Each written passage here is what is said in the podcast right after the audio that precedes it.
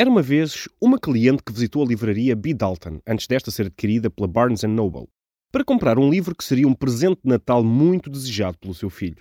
A jovem que estava a atender a cliente verificou no inventário do computador o livro solicitado pela cliente e percebeu que tinha ainda alguns em estoque na loja.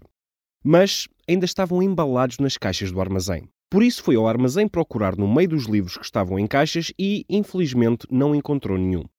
Para não dar uma má notícia à cliente e perturbar a sua felicidade, porque pensava que tinha encontrado o livro que tanto procurara, o gerente da loja ligou para a concorrência a procurar o livro. A loja concorrente confirmou que o tinha em estoque e por isso não hesitou em reservar o livro para a cliente.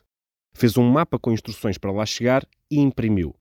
Deu o contacto da livraria da concorrência e pediu à cliente que fosse até ao balcão da outra livraria porque o seu livro já lá estava reservado para si. Embora a equipa da B. Dalton possa não ter feito uma venda naquele dia, o grau de compromisso em resolver o problema da cliente acabou por a impressionar.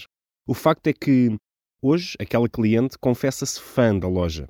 Para além de partilhar nas redes sociais um excelente testemunho da qualidade de serviço, mantém-se como uma compradora recorrente para o resto da vida, como ela própria diz. Esta história dá-nos um excelente exemplo sobre quais as empresas que estão realmente focadas na felicidade dos clientes e como faz sentido em qualquer negócio tratar bem os clientes.